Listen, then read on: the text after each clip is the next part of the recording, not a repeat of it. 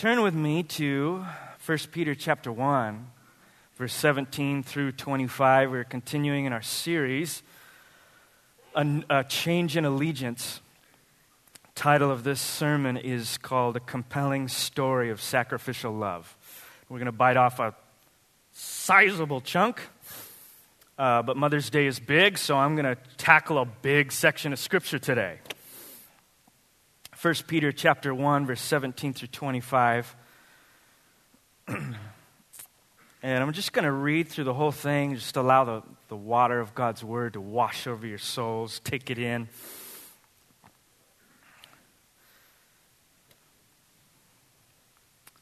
Starting in verse 17. And if you call on him as Father, who judges impartially according to each one's deeds. Conduct yourselves with fear throughout the time of your exile, knowing that you were ransomed from the futile ways inherited from your forefathers, not with perishable things like silver and gold, but with the precious blood of Jesus Christ, like that of a lamb without blemish or spot.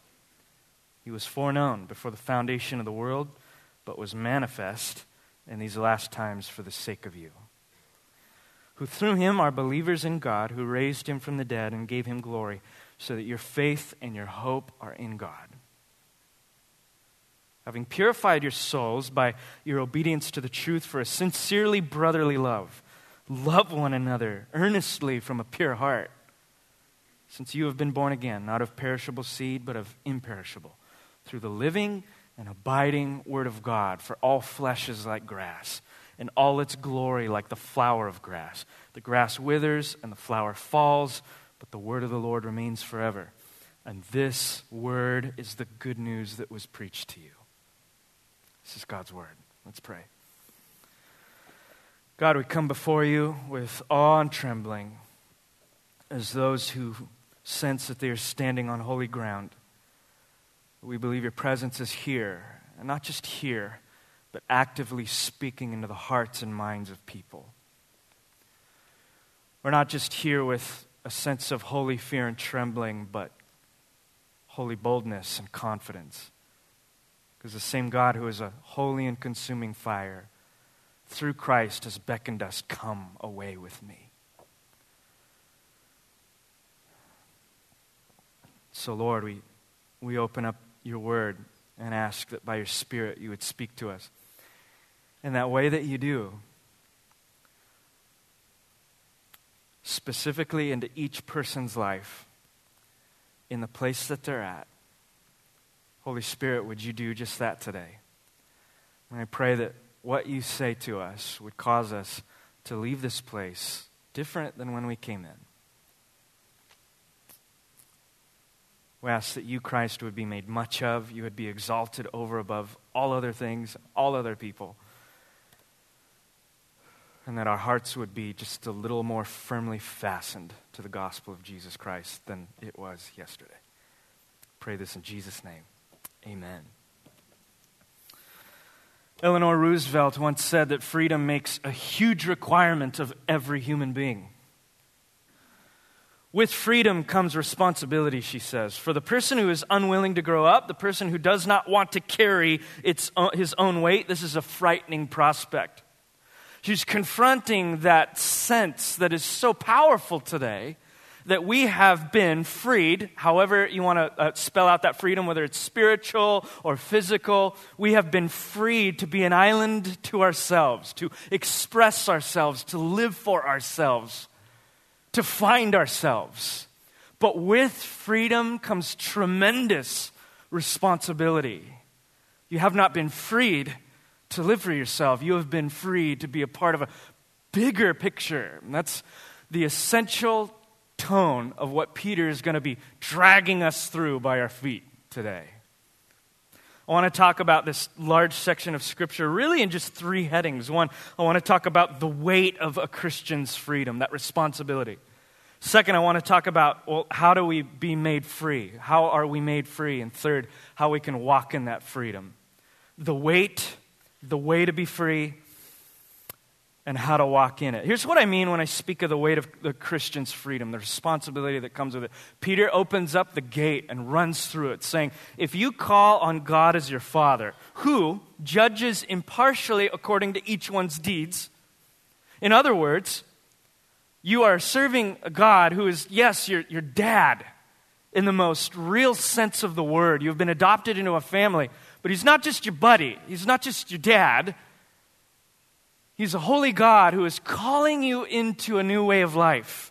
And everything that you do, you will be held accountable for. You have to give an account for.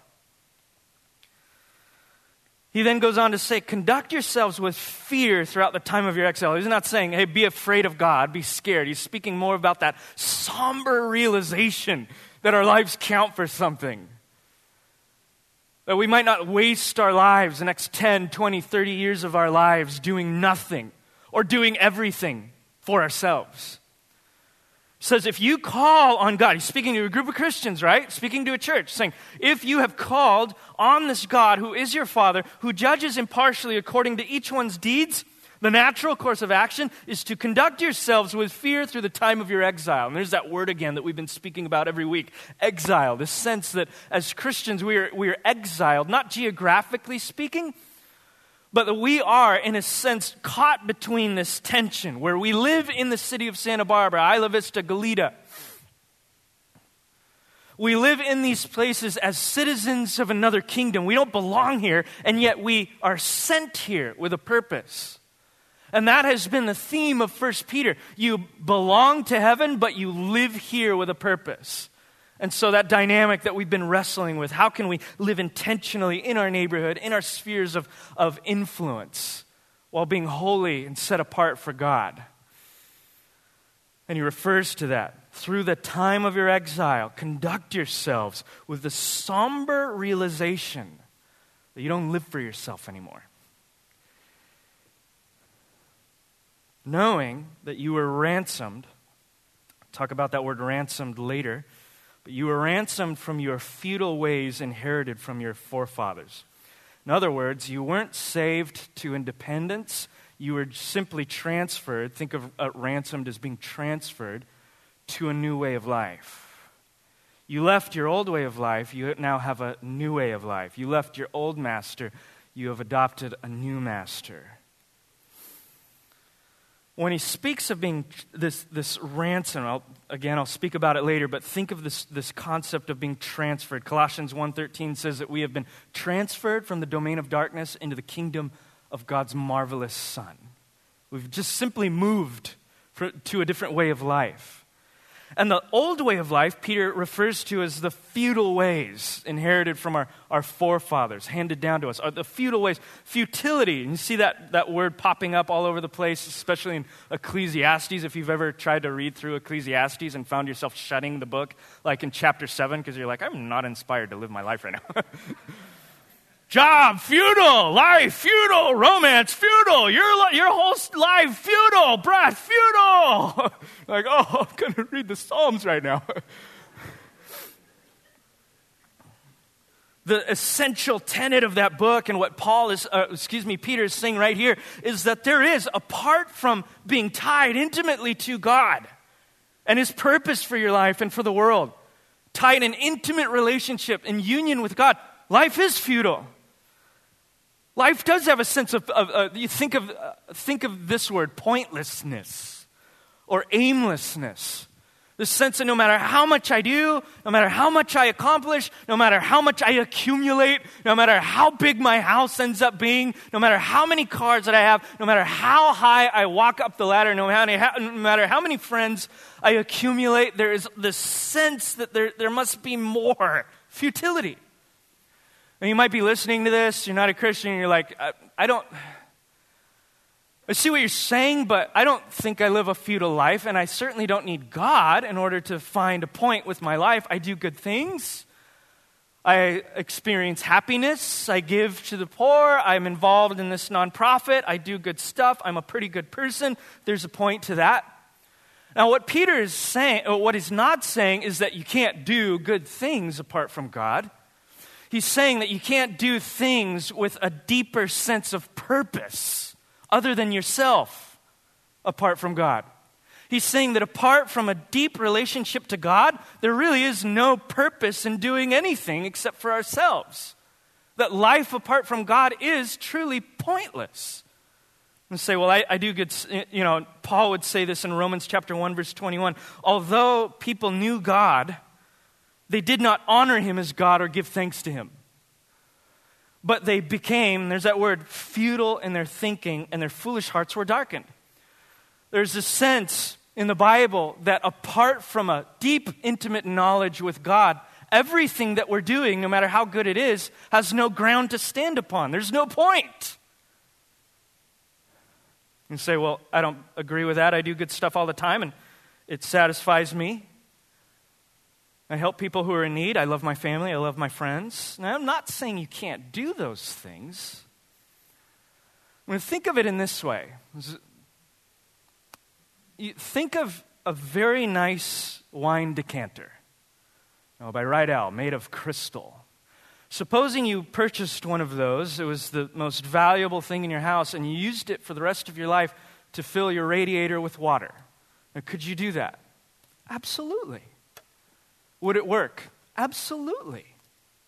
You could go for the rest of your life using this crystal decanter to fill the radiator of your truck or your car with water, and it will work perfectly fine. But there also must be this sense in you that that decanter was made for something far more special than filling a radiator.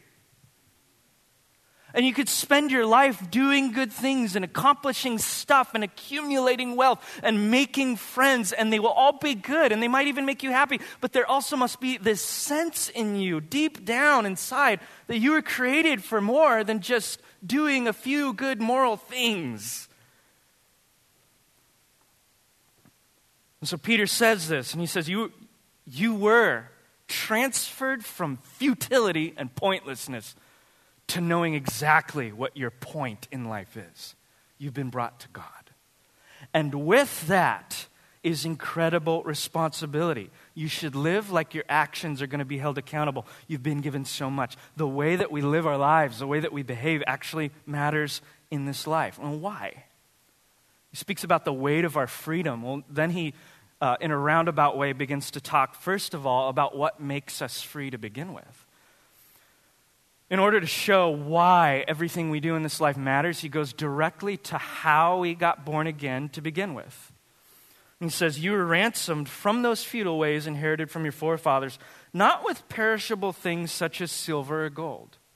Later, he will speak about being born again, not of perishable seed, but imperishable, using this word perishable over and over. He's first of all referring to those things that we tend to look at in order to bring ourselves significance and he crushes them. The first one is money, silver and gold. You were not redeemed from your sense of pointlessness by getting a bunch of stuff. Now, he's not saying that money is bad.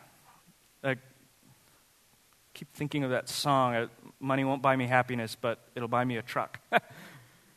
money is a blessing. Y'all know it. Money isn't bad. All Peter is saying is it's, it's just not good enough. It's not good enough. Remember, he's not saying here money didn't get you a truck, money didn't make you happy for a day, money didn't help you along the way. He's saying money could not ransom you from a pointless life. In fact, money, which is morally neutral, often simply intensifies or exacerbates what is already going on in the heart. Have you noticed that? If you're a greedy person, having more money will simply help your greed. if you're an angry person, money won't make you less angry.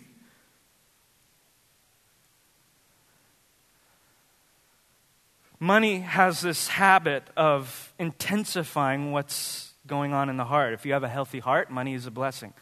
If you have an unhealthy heart, money simply masks what your real need is. Jesus said in Matthew chapter 6, where your treasure is, there your heart will be also. Money simply identifies what you love the most. Has a tendency to do that, right? You want to know what your heart truly worships? Look at what you spend the most time, the most of your treasure, the most of your talent on. Look at where your money goes. Look at where your time goes. Look at where your talent goes. That's where your treasure is. The real issue for humanity is not our pocketbooks, that's a symptom. The real issue is the heart, which is why Jesus spent so much time analyzing the heart. It's not money or possessions or fame that have the ability to fix that, which is something that's really hard for us to grasp unless we've actually had a taste of having everything. A couple months ago, can't, can't uh, keep thinking about Jim Carrey's uh, presentation at the Golden Globe Awards, where he gets up, he's presenting an award for the best comedy. He gets up there and, in classic Jim Carrey fashion, says, I am two time Golden Globe Award winning actor Jim Carrey. When I go to sleep, I'm not just a guy going to sleep. I'm two time Golden Globe award winning actor Jim Carrey going to get some well needed shut eye.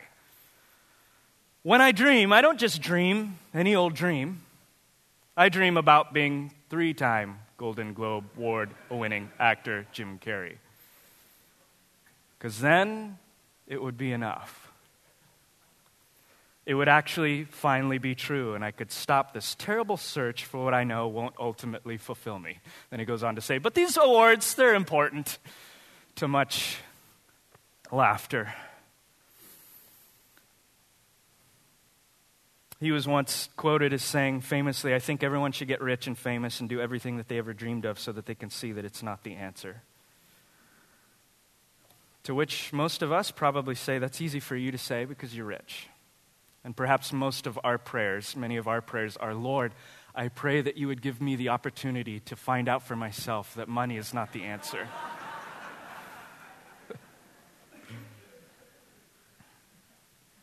But the testimony of so many people over and over and over is that while those things are inherently can inherently be good, they're still not enough to satisfy the longings in the heart of men and women, what you were created for. Perhaps no one put it better than this Psalm 49, verse 7 and 8. Truly, no man can ransom another man or another person or give to God the price of his life, for the ransom of their life is costly and can never suffice. Peter comes into this saying, You have not been ransomed by silver, gold, or possessions. Then he goes on to say, the second thing, you have been born again. Number one, you haven't been ransomed by possessions and money. You also haven't been born again by perishable seed, but of imperishable. Right now, he's talking about biological families. And think of all the ways that we look to natural birth to our redemption. We hope that if we could get married, we'll be happy and fulfilled. We hope that if, you know, once we're married and we find out that that doesn't do the trick, we think, well, maybe if I have kids and I have a family, the idolatry of family, that if I have those things, then everything will be fine. We think of natural giftings and talents. Well, if I could just do this, or if I was just able to do that, things would be better we look at healthy relationships and we say, you know, though those are good and needed and biblical, we say, well, if I could just have the right friends, things will change inside me. That sense of belonging. If I could just belong to a group, I'm lonely, I feel isolated. If I could just belong, all of my problems will go away. Perhaps we look at opportunity. If I were born into the right family, if I had the opportunities that they had, if I had all of that stuff, then things would be better for me. If I had love, things would be better. And yet, I've, I've seen people, counseled people, who have had all of these things and have ended, ended their lives, ended their marriages, ended their families, whose souls begin to disintegrate. These things aren't the answer either. And Peter, right now, is taking the two things that human beings love to fasten their hearts around money, family, relationships. And he's saying those will never do what you so deeply need. None of these will satisfy the longing. None of them will be able to break the patterns of sin that you have inherited from your futile way of thinking, your futile life. There is a need. And what he's getting at here is you can't do it. Look at the two most popular areas that we gravitate towards uh, uh, our stuff, our things, our money, or our people. You can't do it, Peter is saying. There has to be someone from the outside who steps into your mess and intervenes on your behalf. See where he's going? And he says, You have not been ransomed by silver and gold. You have been ransomed with the precious blood of Jesus Christ, from the perishable to the imperishable. You have not been born again through, uh, through perishable seed, but through the living and abiding Word of God. What is he talking about when he's speaking about, the precious blood of Christ? He's speaking about a self, a sacrificial love beyond anything that any of you have ever experienced. A love that goes deeper than biological family and friends. A love that is thicker than blood. In fact, it was blood that was spilt and shed on the cross as an expression of God's love for people. Have you ever heard of the phrase a king's ransom? You might say something is worth a king's ransom or it's worth a king's ransom, meaning it's, it's worth a lot. This phrase goes back to the time of the Crusades where there was a king in England by the name of Richard the Lion. And he was captured by his enemies during war and threw, uh, thrown into prison. And this colossal ransom was basically asked to the people of England. And so deeply did they love their king that they actually submitted themselves to heavy taxation. Over the process of time, they amassed a fortune, even rich nobles, nobility added to the common people's giving. And eventually, they filled up the coffers with so much money in order to free their king, a king's ransom. That's what gave the, uh, birth to the phrase the ransom of a king. It's used to connote a huge amount of money required to redeem somebody back from bondage. Although in this case, it's not the common people paying for their king, but the king paying with his life for the common people. And not with silver and gold and amassed fortune, but by giving his life in a tremendous act of sacrificial love the King of glory, stepping down into our mess and saying, I will pay for your sin and divine treason and hatred and mistakes and mishaps with my own life. Peter goes on to say it's, it's sacrificial love, but it's also through the living and abiding Word of God. He's not just say, speaking about phrases here and there, random arbitrary phrases in the Bible, but the, the whole story. Where he says in the last line, look, this, this word is the good news, is the gospel that was preached to you. The story about a king who left his throne to come after sinful people.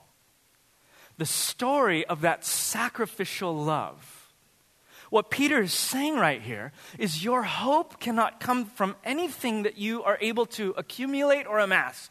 Can't come from money. It can't come from possessions. It can't come from other people. It can't come from family. It can't come from relationships. It can only come from a true, compelling story of sacrificial love. That's how human beings are redeemed from the trap of their pointless lives or their po- the pointless sense of life. Peter goes on to say this Jesus was foreknown before the foundations of the world and manifest in these last times. This is incredible. Peter is saying right here, hey, this wasn't like plan B. It wasn't like God had this plan and then people came along, they messed up everything. God was like, oh no, what do I do? Okay, here's plan B. He has been planning this before the world existed planning to give an expression of this love to people when the time came, manifest in these last times. This compelling story of sacrificial love has been God's plan from the beginning. And we see this plan unfolding through the Old Testament. And Peter isn't the first one to talk about this. That word that he used, ransomed or redeemed, comes from an old, biz, uh, an old business terminology in the Old Testament where you had the ability to buy back a slave with your own money, buy them out of bondage. In the Old Testament, it's a specific word called goel, the Hebrew word goel, which means specifically a redeemer or a family redeemer. It was this concept in the Old Testament where there was slavery. Often people were uh, sold themselves into slavery in order to get rid of a debt that they amassed. And God, in His grace, in that structure, deposits this allotment for grace where He says, you know what? If, uh, even if you get yourself into slavery through your own, uh, through your own debt, uh, there is going to be a person in your family that I'm going to christen who will be called a, a Goel, a family redeemer. They will have the right and ability and obligation to buy you back at their own expense and free you. Turns up in Leviticus 25 25. If your brother becomes poor and sells part of his property, then his nearest redeemer shall come and redeem, Goel, what his brother has sold. So we see that all the way at the beginning, but then we also see instances and stories where this actually happens, and they're some of the most inspirational stories in the Bible. One of the most famous is in Ruth. Remember when we went through Ruth? Ruth is about this woman, Ruth, who's a Moabite, outcast, divorced. Because of her status, she's completely ostracized and outcast from society, marginalized with, uh, with no power and no privilege at the behest of other people who are in power. And she's in this moment with her mother in law, Naomi, and she's gleaning in these fields and gleaning another act of grace by God was this allotment for the poor to come in after a harvest has been picked and they could glean, meaning they could take the leftovers so they wouldn't starve. And so Ruth is gleaning in this field. She comes back in Ruth chapter tw- uh, 2 to Naomi, her mother in law, with bushel baskets on her back. And Naomi's like, what? How is your day of gleaning? It seems awesome. And she says, where, where did you go? Where did you glean? This is incredible. Where did you work? Who's this guy that, that let you into his field? Blessed be that man who took notice of you. And Ruth goes on to say to her mother in law about what, uh, what happened. Yeah, there was this guy, super hot. It was awesome. Went to his field. He like looked at me, like we talked, and he let me glean. I came back with all this stuff. And his name's Boaz. And you can imagine Naomi's uh, uh, jaw just dropping to the floor. She's been around the block a few times. She knows Boaz. And what she says is, Wow, may he be blessed by the Lord, whose kindness has not forsaken the living or the dead. Naomi said to her, Ruth, this guy, I know him. He's a close relative of ours. He is one of our family redeemers. Goel. So we see this, this picture of a redeemer all throughout the Old Testament. And yet, in all of those examples, I love how God does this through the scriptures. When he speaks about himself, he gives us like real life relational examples. Otherwise, he'd be too big and cosmic for us to wrap our minds around. So he, he gives us examples, like marriage in Ephesians is an example of his love for the church, and this is another one. And in Isaiah 41, verse 14, we get a glimpse of that where he says to the people of Israel, Fear not, you worm, Jacob. I love that. You men of Israel, I am the one who helps you, declares the Lord. Your Goel, your Redeemer, is the Holy One of Israel. So we're like, oh. He's not just telling us these stories to give us inspirational moralisms about other people. This is pointing in some way to him. And he leaves it like that until we see Peter, who then makes the connection to Jesus Christ. And in a phrase, he says, You have not been ransomed. There's that phrase again, there's that word, same concept. By your money or your things, but by the precious blood of Jesus Christ, your family redeemer, your Goel. Peter makes that connection to Jesus and then throws in the faces of the marginalized and the hurting and the depressed and the disappointed and those who have been set back. This story that has been being told for centuries has been, look at this, for the sake of you.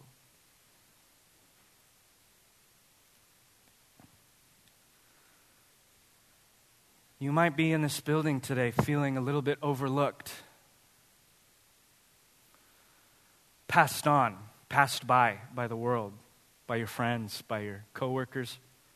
Maybe you're feeling washed up, undervalued, unworthy. And yet God has been planning to meet you since before the world existed. You say, Well, I'm underappreciated at work. Yeah, but God has been pursuing you before you were born. That's what Peter's saying. God has been planning to meet with you in the sphere of history since before the world existed. He's been waiting for this moment. Who cares what other people think about you?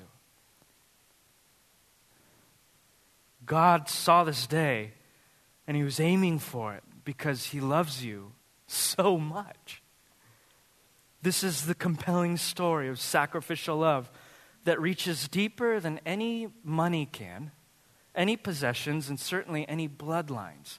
It is the love that is thicker than our own blood. As Paul says, God's love has been poured into our hearts through the Holy Spirit who's been given us, uh, given to us. I want to back up and say, well, why is Peter saying there's a lot of responsibility for those who have been set free in Christ? Because of this. Peter's saying, you couldn't save yourself, God had to save you. And to those who have been given much, much is required. He didn't save you to live a life for yourself. He saved you to participate in a bigger story than your own. And therefore, with that freedom, with that liberation, comes tremendous responsibility. So that's why Peter says, live your time in exile in holy fear. Lastly, what do you, well, what do, you do with that freedom?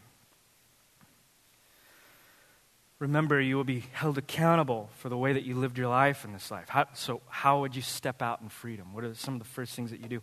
Peter ends this passage by saying, having purified your souls by your obedience to the truth, for sincere brotherly love, love one another earnestly from a pure heart.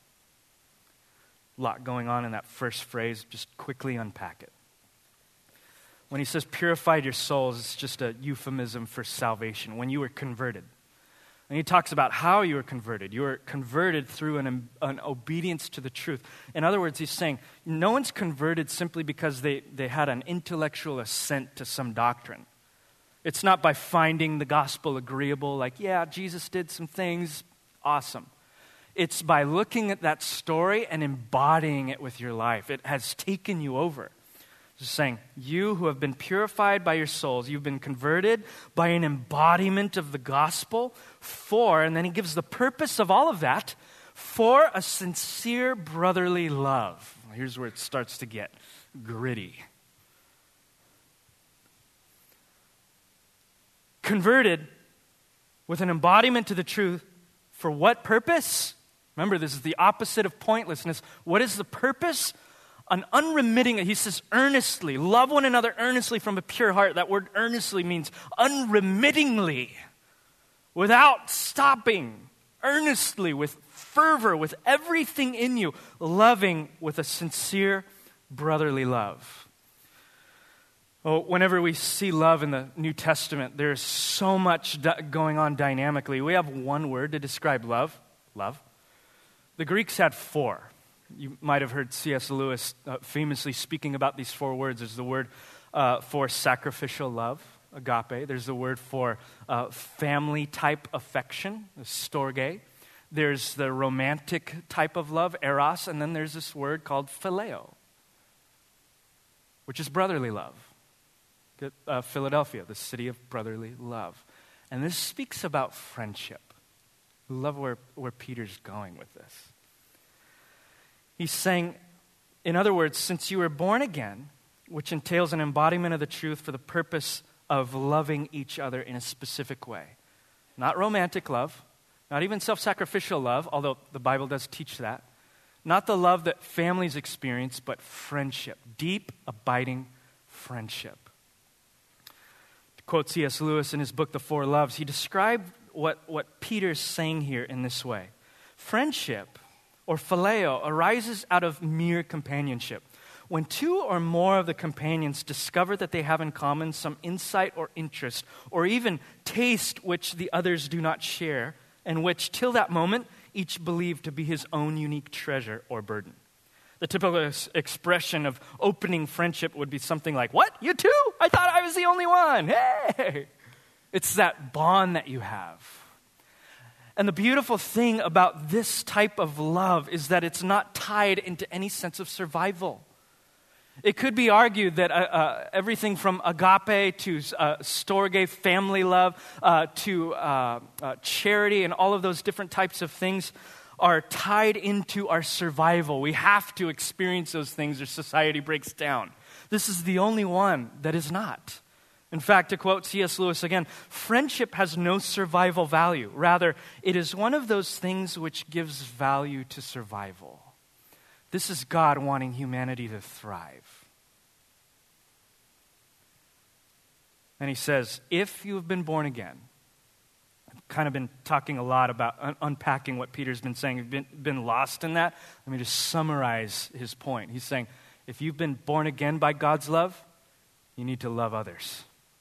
And specifically here, not just the whole world, although we're certainly called to do that, but to love specifically your brothers and sisters in Christ. Love one another in the church. In other words, you have been transferred from a pointless life to a life giving relationship with God, which is further catalyzed by a relationship with God's people. This is exactly the purpose and the point of our existence that Jesus prayed for in his high priestly prayer in John chapter 20, verse 20 and 21. He says to the Father, I pray that they, speaking of the church, would all be one, just as you, Father, are in me and I am in you, that they also may be in us, so that the world may believe that you have sent me. Isn't this incredible? Speaking about divine transforming union us with God, but also catalyzed in our relationships with one another. The point of this whole passage can be summed up in this. If you've been saved, you'll know because your life is marked by brotherly love for others in the church. Brotherly love is not just the fulfilling purpose of people, to be able to experience the beauty of that, it's actually also the test of whether we even know God to begin with. The apostle John would say in 1 John chapter 2 verse 9 and 11, whoever says he is in the light and hates his brother is still in the darkness. Whoever loves his brother abides in the light, and in him there is no cause for stumbling. But whoever hates his brother is in the darkness and walks in the darkness. He doesn't know where he's going because the darkness has blinded his eyes. Gets worse. The next chapter says, We know that we have passed out of death into life because we love the brothers. That's the fruit of our salvation. Whoever does not love still abides in death. 1 John chapter 4. He can't stop saying it. Must be important. If anyone says, I love God and hates his brother, he's a liar. Whew. For he who does not love his brother whom he has seen cannot love God whom he has not seen. And this commandment we have from him whoever loves God must also love his brother. And who can forget Jesus himself in John 13 35? They'll know you belong to me. They'll know you're my disciples by your love for one another. You may say it this Yeah, I get it. Love everybody. Love God, love everyone. I think I got that down. I love pretty well. But if you begin to flesh it out, if you move beyond love being a pat on the back during the three minutes that we gather on Sunday mornings to like real life, here's what it actually looks like. You ever heard of the one another passages in the Bible? There are phraseology for all the here's how you behave towards each other in the, in the church. I just want to read a few of them, not even all of them, just a lot of them. This is flesh put on love. Mark 9:50, be at peace with one another. John 6, don't grumble among one another. Romans 12, be of the same mind with one another. Accept one another. Don't bite, devour, and consume one another. Don't challenge or envy one another. Be kind, tenderhearted, and forgiving to one another. Bear with and forgive one another. Seek good for one another, and don't repay, uh, repay, repay evil for evil. Don't complain against one another. Confess your sins to one another.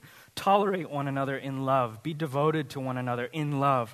Give preference to one another in honor. Don't be haughty. Be of the same mind. Serve one another. Be subject to one another. Regard one another as more important than yourselves. Clothe yourself in humility towards one another. Don't judge one another. Don't put a stumbling block in a brother's way. Bear one another's burdens. Don't lie to one another. Speak truth, the challenging truth to one another. Encourage and build up one another. Stimulate one another to love and good deeds. Pray for one another and be hospitable to one another. That's love. And this fleshing out of what love looks, uh, looks like on an unremitting basis, Peter says, do this earnestly from a pure heart, is really hard. How many of you in the last week have failed in at least one of those things? I think I failed in half of them in the last two days. What do you do with that? Well, number one, the testimony of Scripture is if that's not something bubbling out of your heart, he's not expecting perfection. He's saying, if that's a part of your life, if it's not, you are either not born again like you thought, or I think more commonly, you're just immature in your faith, and here's where you need to grow growing in love for other people. The tangible evidence and fruit of our experience of God's love. So you may say, well, how do I do that when there are clearly times when you don't want to do it, and you know those times? You're like, oh.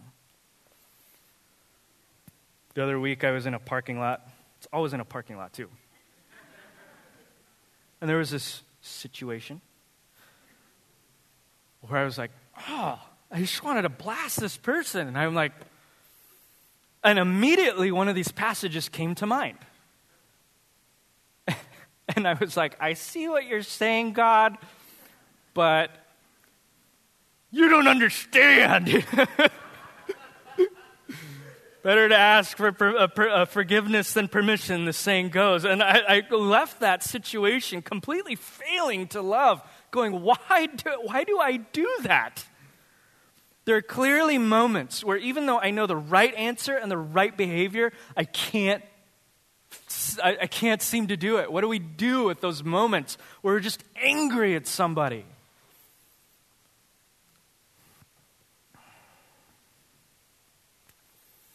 Our tendency as believers and as Christians is to just try harder. In fact, maybe that's what you're writing down in your notes, or at least in your mind right now. Okay, the Bible says to love people. I don't love people very well. I'm going to try harder to love.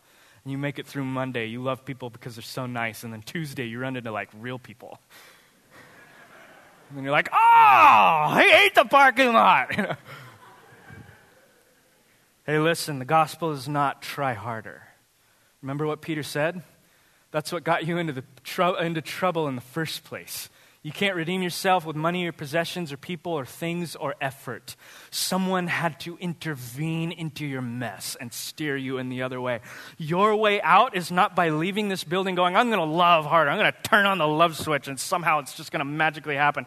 Your, your way out of your futile way of life is by entering, uh, entering into the crucified love of God in Christ that was first given to you.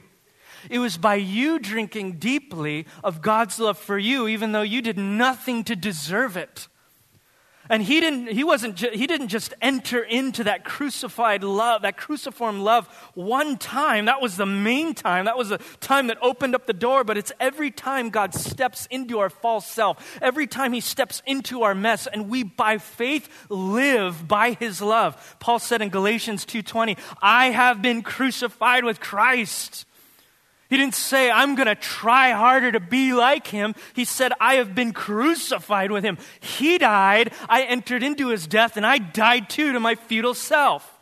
And it is no longer I who live, but Christ who lives in me. And the life I now live in the flesh, yes, I live by faith in the Son of God who loved me and gave himself up for me. Your freedom in life, the way that you step into the freedom, is by stepping into the life giving power of Jesus Christ, who shows you how to love by lavishing you with love. And we allow Him to crucify all of those dead parts in us every day, little by little, step by step, in all of those ways that we fail to give love and don't want to love others. And His love is birthed in us over time in relation to Him. That's why Peter keeps using this metaphor of plants and seeds growing. It's growing within us as we grow closer to Christ. You see how Peter ties all of this in? He waited until the last two verses to talk about loving other people, and he's been spending the other seven verses talking about how much God loves you. You want your life to change? Drink deeply of the love of the Father for you and towards you. The good news of the gospel is not that you loved other people so well, it's that you, in your undeservedness, have been so greatly loved by God. You have been loved intensely. Jesus says, fill up on that until it begins to spill out onto other people around you. In the grand scheme of things, there are so few things that we do that will ever last. When I was a kid, it was pogs. You remember those? Of course you don't. It was the dumbest thing that was ever invented. But we spent millions of dollars on these little cardboard chips. I actually entered into tournaments in stores playing for Pogs. Instead of pink slips, you played for Pogs. This was like this, this sorry moment in my life. It was Pog. Back then, it was Pogs and Power Rangers. And I've never seen something so quickly rise in the trending uh, world uh, of, of my friends and everyone around me and so quickly disappear, like within a year. And things do that. The things that we're interested in, they're hot today and they'll be gone tomorrow in the grand scheme of things, few things that we do, if we actually were to take consideration of those things, how many of them will actually last? When I was a kid, it was Pogs and Power Rangers. Today, it's vaping, essential oils, skinny jeans, man buns, latte art. Like the list is endless. it, all good things, all good things. But how many of those things are going to be in your life 10 years from now? I'm not saying get rid of the things that you enjoy. I'm just saying, is there anything in your life that you can look at and say, this, this is going to last forever? Peter says, love experienced in community will actually invest into eternity.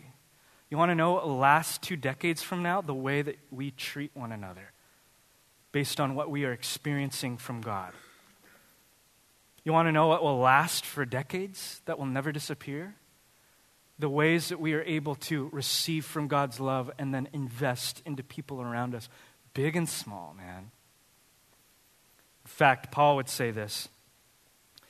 I'm going to ask the worship team to come up as we transition. I want to end with this passage. It says, Rather, speaking the truth in love, we are to grow up in every way into Him who is the head, into Christ, from whom the whole body, using that metaphor to speak about us, we're being joined and held together by every joint with which it is equipped. When each part is working properly, makes the body grow so that it builds itself up in love. You want to talk about an, an investment that'll last for years, centuries, eternity? The way that we invest in others, something that simply cannot happen well unless we are sitting at the feet of Jesus and receiving his love for us. Maybe your heart today is not sincere or pure. Maybe you look at this and you're like, I am the last person who can do that rightly. Maybe you're struggling right now with loving people.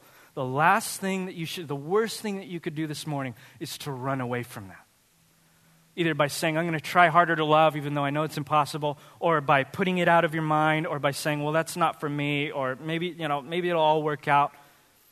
Or in shame, looking at your mistakes and turning a blind eye and saying, I don't want to think about that right now. The best thing for you to do this morning is to face the things that you're struggling with and to know that this God who has been moving history to meet you will meet you right where you're at. Where's your struggle this morning? Stay there. Stay in struggle. And allow His word to speak into your heart in the midst of the mess today. And watch as the love of the Father begins to change who you are as a person from the inside out. Let's respond to His love this morning. Heavenly Father, come before you today by your word and ask that what we heard in your word would be wrestled with in tangible ways by your Holy Spirit. Lord, if there's anything that I said that's confusing or not of your will or not accurate depiction of you, I just pray that you would cause us to forget that and to remember your still small voice as you pierce through the darkness and apply God's word to our hearts.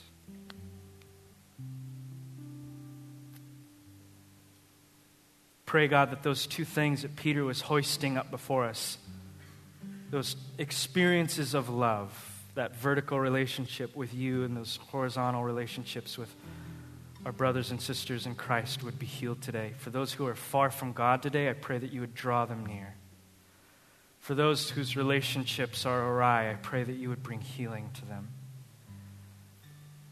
And I pray that we would, maybe for the first time for some of us, experience that purpose, eternal purpose that has been set in motion from the beginning of time.